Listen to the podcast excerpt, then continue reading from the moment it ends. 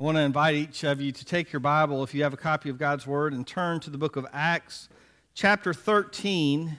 And our reading today will begin in verse um, 23. Before we start our reading, I want to I want to back up a little bit and talk about where we are, especially because uh, we're actually coming right into the middle of a sermon where we're reading today. So I want to remind you that the, the previous passage we, um, we looked at last week was really the first part of this message where Paul and Barnabas, they're on this missionary journey and they follow this specific strategy where they go into synagogues uh, to the Jewish people. Why did they do that? Because, well, part of it was a belief on Paul's part. He said that the gospel was for the Jew first and then for the Gentile. Because, of course, these, these folks, they had been waiting and, and hoping and believing in a coming Messiah for all these years. And Paul felt uh, they need to be the first to hear uh, about the Messiah, the Christ, the promised one. He's now arrived. Uh, but Paul also knew it was a practical thing. If he just started talking to your average uh, Greek or Roman back in the day, they'd be Jesus, Jesus who? He's the Messiah. Well, well, Messiah, what's that? And th- there was a lot more to explain. But this audience of people, they would be the first ones, they would be the easiest ones to understand the message of the gospel because they already knew that a Messiah was coming. They just needed to hear and believe that that Messiah, that promised one from God, had come. And so uh, we, we read the first part of that message where he was really building some common ground uh, with those Jewish folks and he was talking about, well, here's what God did when he called out our nation. He looked back to our forefather, Abraham, and, and then that son, Isaac, and that grandson, Jacob, that became a nation. And, and they were enslaved in, in, in Egypt, and God brought them out into Canaan land. And he gave them a new home. And, and then he talked about the period of the, the judges. And, and then that the Israelite people asked and said, We want a king. And so God gave him a king, uh, and, and that king's name was Saul. Saul didn't work out so well. He didn't really follow God's voice, but the Bible says that God found a man who had a heart after God's own heart, and his name was David. And, and so uh, Paul is telling them he raised up King David. And at that point, everybody's ears would have perked up because they, they all thought about David and they all knew the significance of David. He was their greatest king. And in fact, he was a king from whom the Bible had promised that a descendant of David would come and be the Messiah one day. And so, with that in mind, we pick up in our, in our uh, passage here in Acts. And I want to ask if you would please stand with me as we begin reading Acts chapter 13, beginning in verse 23. And it is one of King David's descendants Jesus, who is God's promised Savior of Israel. Before he came, John the Baptist preached all the people of Israel needed to repent of their sins and turn to God and be baptized. As John was finishing his ministry, he asked, Do you think I am the Messiah? No, I am not. But he is coming soon, and I'm not even worthy to be the slave that unties the sandals on his feet. Brothers, you sons of Abraham, and also you God fearing Gentiles, this message of salvation has been sent to us. The people in Jerusalem and their leaders, they did not recognize Jesus as the one the prophets had spoken about. Instead, they condemned him, and in doing this, they fulfilled the prophet's words that are read every Sabbath. They found no re- legal reason to execute him, but they asked Pilate to have him killed anyway. When they had done all that the prophecies said about him, they took him down from the cross and placed him in a tomb, but God raised him from the dead. And over a period of many days, appeared to those who had gone with him from Galilee to Jerusalem, and they are now his witnesses to the people of Israel. And now we are here to bring you this good news this promise that was made to our ancestors, and God has now fulfilled it for us, their descendants, by raising Jesus. And this is what the second psalm says about Jesus You are my son. Today I have become your father. For God had promised to raise him from the dead, not leaving him to rot in the grave. He said, I will give you the sacred blessings I promised to David. Another psalm explains it more fully. You will not allow your Holy One to rot in the grave. This is not a reference to David, for after David had done the will of God in his own generation, he died and was buried with his ancestors, and his body decayed. No, it was a reference to someone else, someone whom God raised and whose body did not decay. Brothers, listen. We are here to proclaim that through this man, Jesus, there is forgiveness for your sins. Everyone who believes in him is made right in God's sight, something that the law of Moses could never do. Be careful. Don't let the prophet's words apply to you, for they said, Look, you mockers, be amazed and die, for I am doing something in your own day that you wouldn't believe, even if someone told you about it. Would you bow with me for prayer? Heavenly Father, thank you for this word that was delivered by the Apostle Paul. Lord, almost 2,000 years ago. And Father, this word is not just a note in history, but it is fresh and it is relevant, relevant for us today. It has meaning for us today. And I pray that our hearts would be open. And Father, that you would help us to listen to what you have to say, that we would clearly hear uh, your voice uh, teaching us about your promise. God, we pray and we ask all these things in Jesus' name. Amen. You can be seated.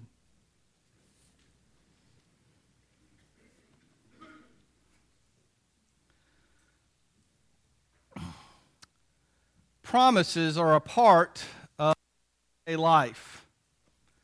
Um, they take various forms. Sometimes it's a, it's a handshake. Sometimes it's a written covenant, written contract or agreement. Um, sometimes we don't mean things as promises, but sometimes someone else takes them as a promise. Uh, for instance, if you have children, you will, you will find out very soon something that you didn't even know you were saying yes to. Later on, you promised, you promised, you said you would do it. And did I? I? Well, okay, you know, maybe, maybe we'll go with that. But well, we, we deal in promises, and yet our promises, uh, they're the human variety, right? And, and that means they, they may or may not happen. But God's promises is on a different level. And today I want us to think about the gospel as a promise of God. That's what this passage is all about how the gospel, how the good news of Jesus Christ is a promise to us. First of all, we see that it's a promise because it's prophecy fulfilled. Paul here is making them understand before he even gets to, hey, there's this great thing that that can come about through Jesus Christ, he wants us to understand God always keeps his promises.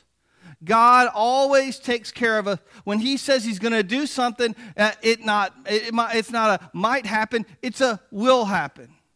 And He goes through uh, great pains to reference these, these stories from the Old Testament, a couple of passages from Psalms and, and places from the history of the Old Testament and he says, Look, God has promised, He has promised, He has promised, and God has delivered. And that's important for you and I to understand that as we believe in the gospel, we're not believing in a shaky source. We, we talk a lot in this world today about fake news, right? And depending on who you are and where your political persuasion is, fake news can mean a lot of different things. But in other words, we're at a place in this world where we're very cynical, we're very skeptical when we see something out there, when we hear something, we don't just automatically, oh, yeah, really? Is that true? We're kind of like, uh, I don't know about that. Uh, we, we doubt because there's so much misinformation, and we feel that, that we have to be skeptical about what's out there in this world. And so, Paul is giving us some, some solid proof to ground our beliefs on.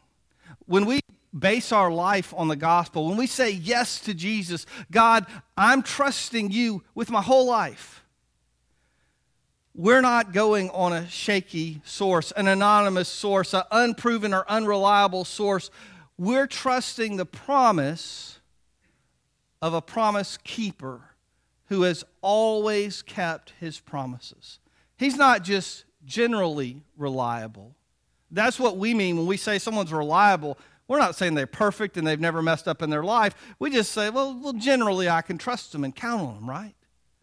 But when we say that God is reliable, we mean something else entirely. That God has never, ever broken a promise. Everything He's promised, He has kept. And so, you and I, as we think about the gospel, we think about the promises fulfilled. All of these amazing, uh, just, just, and, and he really highlights, he kind of camps out here on the fact that Jesus' body did not decay. Hey, David, he was a great king, he was an awesome person. But at least back in that day, I don't know if archaeologists know where it is today or not. But back then, Paul said, Hey, all of us, we know where David's tomb is. You go there, and, you know, if you wanted to go dig up his bones, you could because we, we know he's there. Paul said, Guess what? None of you are going to go find Jesus' body. None of you are going to be able to claim his bones because God resurrected, did not allow him to decay, but rather brought him back to life. And that's simply his exhibit A, just one of many promises God has fulfilled. The promise of the gospel is that prophecy, first of all, prophecy is fulfilled. Secondly, forgiveness is available. If we've just seen that God's kept his promises in the past. What promise is he making right now to us when we hear the gospel? He's promising that forgiveness is available. That's a big deal. If you've ever wronged someone, if you've ever hurt someone and they didn't forgive you, and no matter what you did and how hard you tried, you got that sense that you would never, you would always be a second class citizen in their eyes from then on. Uh, they might tolerate you, they might deal with you, but they'd never again trust you or believe you, or, you know, things would never be right with that person. And you felt the pain of that brokenness. You have felt uh, the agony of knowing that there is something that just will not be made whole since it's been broken.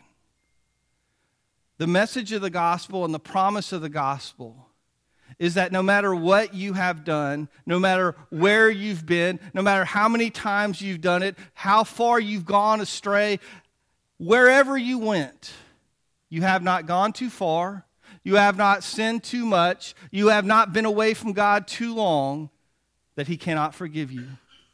The promise of the gospel is that forgiveness is now available freely in Jesus Christ. And let's understand what this means. This is not cheap grace. This is not winking at sin. This is not overlooking it. No big deal. We're okay with that. No, God is acknowledging how big a deal our sin is. In fact, it's really a bigger deal than we ever really acknowledge. We, we, don't, we tend to minimize our sin. But God thought our sin was so much that the only thing that could pay for that sin was the death of his own son, Jesus, whom the Bible calls the perfect and spotless Lamb of God. It was such a big deal. But Jesus paid the price. And because he's paid for our sin, it's like a fine that's been paid and you no longer owe an obligation because it's been paid in full. Jesus has paid in full our obligation to God. And so he offers us forgiveness. We need to understand, though, that this is simply an offer.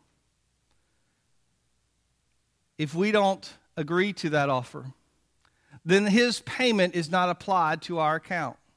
You see, some of us think that we're good enough that we can, we can pay our own account off. We think we're only in debt a little bit, and we, we say, Well, I, I'm a good person. Some people say, I'm trying to balance the scales. I've done more good than I've done bad. and they come up with all sorts of things and reasons to believe that on their own they're good enough, they're okay enough. And yet, the only uh, acceptable payment for our sins is the payment that God has already made. It's Jesus Christ, his son, on the cross. And God is calling on you and I to accept, to receive that payment. But we have to open that door. We have to receive it through faith. We believe that God sent his son Jesus to this earth as a little baby. He grew up to be a man. And all that time, he never sinned. He lived a perfect life. And he laid down his life for us on the cross. And those few hours on the cross, he experienced an eternity of torment on our behalf. What we deserve for our sins, he took upon himself. The Bible says that he who knew no sin, that is, he never had a thing to do with sin. He was the furthest thing from sin. He who knew no sin became sin for us that we might become the very righteousness of God.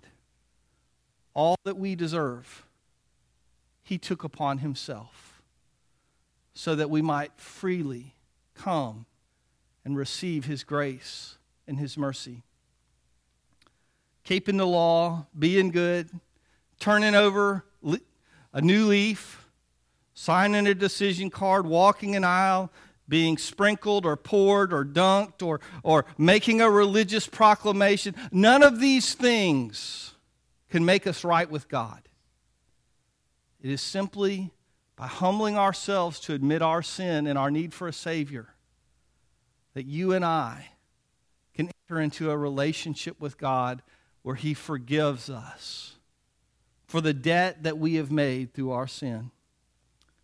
The promise of the gospel tells us that there was prophecy fulfilled. It tells us that there is a promise available to us of forgiveness. And finally, the, the uh, promise of the gospel is a warning that is issued. This is the, you might say, negative part of the gospel. This is where some of us say, well, I don't know about sharing my faith because, you know, I don't know. I have to tell people that they, they've actually sinned and they've done wrong and, and that there's punishment and there's a place called hell. And, and we start to get a little bit nervous about that because you know what? We listen to positive, encouraging radio, and we like to be positive people, and, and those aren't bad things. But if we get carried away and we somehow equate being a Christian with being positive all the time, if we forget the reality that there are truths, there are consequences to sin, then we have missed part of the gospel. Because, yes, there's a promise that forgiveness is available, but also there is a warning that if we do not accept that promise, if we do not receive by faith what God has given us, that there are consequences that are coming. Think about it this way if you uh, happen to be driving along in your own little world and not really thinking about much, and all of a sudden, those beautiful blue lights start going off in your rearview mirror. And immediately, wherever you were, that's gone. Whatever you were floating around your head, all of a sudden you we do this, right? We instantly we look down, we check that gauge. How fast was I going? What was I doing? Do I have my wallet? Is, is, is all my stuff, you know, is my tag current and all these things? All these things start coming through your mind, right? I, I was on, by, by the way, I was on the road the other day on I 59 the other day, and uh, they had this little uh, warning, this little uh, road th- sign that said um, a drug and alcohol check two miles down the road. And so I instantly I'm, I'm looking, oh, that's just tea. I mean, I know it wasn't anything but tea, but still, I thought, this is a little solo cup. What's the cop going to think's in there? You know, it's, it's just tea, but you know, uh, you, when there's a warning given, what does it do? It makes us think all of a sudden. Of course, the interesting thing, I came up on an exit, I thought, I bet that's where people try to get off, you know, if they're trying to avoid it. Well, as I go back by the exit, I see the cops are not two miles ahead there at the bottom of that exit. They're right there waiting for all the people who thought, I'm going to get off before I get to that two mile mark, right? Well, let's just say we get pulled over and we're sweating it and we're, ah. But the cop comes up and says, You know what? It's your lucky day. I'm going to give you a warning. I don't want to see you driving like this anymore. I want you to slow down. There's kids living around here. You don't know what could happen, and you better not do it again. But I'm just giving you a warning. What are you going to do? If you've got sense, you're going to say, Yes, sir. Thank you, sir. I appreciate this warning. Now, you could be an idiot and say, Well, you know, you really made me late, you know, and, and we could start fussing. We could be stupid. But the smart thing is to say, Thank you for the warning. I'm going to slow down. Was that cop being negative to you? Was he being good to you by giving you a warning? Consider another example on the road. You're riding down the road at night, and all of a sudden, someone flashes their lights at you. What do you think about? You say, You idiot. Are you trying to blind me? What are you doing? You could get mad and you could try to flash them back or whatever. Or you could say, well, you know what? Maybe there's something. Because it could be, in fact, that just around the road there's a bridge that's out. Or there's a cow in the middle of the road. Or there's something crazy. If we're in our right mind, we're going to say thanks and we're going to be paying attention. We're going to be looking for danger ahead. The warnings of the gospel are not because we're mean, ugly, nasty people and God likes to be negative. It's because He wants us to avoid the fate that we could experience. And that's why we, in love and kindness, just like we would warn somebody that a bridge is out, we would warn somebody there's a place ahead that you don't want to go. There's a consequence, there is a destiny, there is an eternity that you don't want to be a part of. Stop before you get there. Turn around, go the other way. Go God's way. That's what that warning is all about. How many of you, raise your hand, if you've ever heard someone say, that's not a threat, that's a promise? If you've heard someone say that, all right. We pretty much have all heard that. I'm not going to ask you to raise your hand if you've said that. We'd probably all raise our hands again. When someone says that, they really, really mean it, or they're trying to bluff it like they really, really mean it. But guess what? They say it's a promise, but once again, it's a human promise. They may or may not be able to come through with that threat, with that consequence. But you and I need to realize just like Paul here said in these last couple of verses, he said, Look out! Look out! See, this isn't just a threat, this isn't just a human promise, this is a divine and certain promise that there is destruction coming. You can miss it if you take the way of Christ, if you listen to the gospel, if you believe. But if you keep going full steam ahead, you are certainly in for destruction. Verse 41, Paul said, Look, you mockers, be amazed and die. I'm doing something in your own day that's something you wouldn't believe even if I told you about it. I, I was kind of puzzled about this be amazed and die. What, what, what did he mean by that? And I read it in a bunch of different translations. Some of them say, be amazed and perish, or, or be amazed and vanish, or, or, or that your world's falling apart. In different translations, what I basically understood is that there's going to be a day, what he's warning, he's saying, if you mock God, if you doubt his word, if you turn away from him, you can do that all you want for as long as you live in this life. But one day there's going to be a sudden awakening. There is going to be a shock when you step into eternity and you see the truth and your whole world falls apart. When you have built your world around yourself and your own goodness and your own ability and you've turned away from God. So there's a day when all of that will shatter. It'll all be gone. You and I, we have clearly in God's word the promise of the gospel. We have a God who has always fulfilled his promises, he's never lied. He's made an offer to us of forgiveness.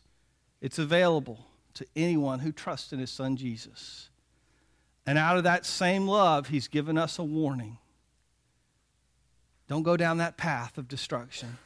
Don't keep following like just, just like a, a, a animal that's too stupid to turn away from a trap. Don't keep following down that path of sin. Because there's a path of eternal life if you'll trust in Jesus Christ. That's the promise of the gospel. I want to ask you today have you claimed that promise for yourself? Have you put your faith in Jesus Christ? And again, I'm not asking have you walked down an aisle? Have you signed a commitment card? Have you gone through any type of religious initiation or confirmation or baptism? Have you been to a revival? I'm not asking any of those things. I'm asking you simply is your faith in Jesus Christ? Because if the answer is no, you're headed for that day when your whole world falls apart. But if yes, then your life is on a path for eternal life. We sang a moment ago that knowing Jesus, there is no greater thing. If you put your faith in Jesus and yet, you have let your life and your direction, you've let it meander and wander and you've gotten off of track, God's calling you today to come back to Him to realize that the stuff in this world, the trivial things, the, the material things, that they're not what it's all about. It's all about knowing Jesus. And maybe you're in that place today where you know him, but you've gotten distant from him if you're honest. And today you need to come back and renew yourself in your faith and your walk with Jesus. And the last thing I want to ask are you that person? who's giving the warnings? Are you that person that loves other people enough that you'll flash your lights and, and you'll risk making them get a little irritated because you love them enough that the bridge is out and you don't want them falling in the pit? You don't want them to spend an eternity away from God. If you just love people that much, then you and I have an obligation to warn them. There's great news, but guess what? There's a terrible path if you don't follow it. Would you bow with me in prayer today? Heavenly Father, I come to you. I ask right now if there's anybody here today who doesn't know you, God, that today would be the day that they put their faith in you. Not trusting their own works, not ignoring you, not rejecting you, but God entering into eternal life by trusting in your Son Jesus. Father, for the believers in here today, Father, rekindle, renew within us a sense of awe and wonder at what you've done for us on the cross. In Calvary, you gave your Son his life, your only Son you gave to us, for us, bearing our burdens, our sins. God, may gratitude, awe, and wonder, worship, and love well up within us. Father, rekindle those things in us so that we may worship more deeply and more truly. God, that, that we might tell others about this amazing thing that you've done for us, that we might warn them about the destruction that lies ahead if they don't heed that warning.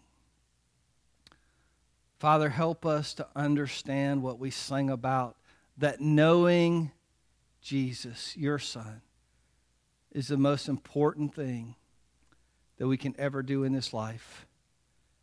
We know him by listening to his words, but God, we also know him by heeding, by obeying, by responding in love and gratitude to the words of your holy word. God, help us wherever we're at, Father, if we have burdens, Father, let us lay them at the, at the feet of the cross. Father, if, if we've got chains like we sang about as well, and we've been defeated because we think we can't do it, Father, help us to realize that with you nothing's impossible. God, you've got a way to break those chains. Lord, help us to respond to your way, your words, and your way. In Jesus' name we pray. Amen.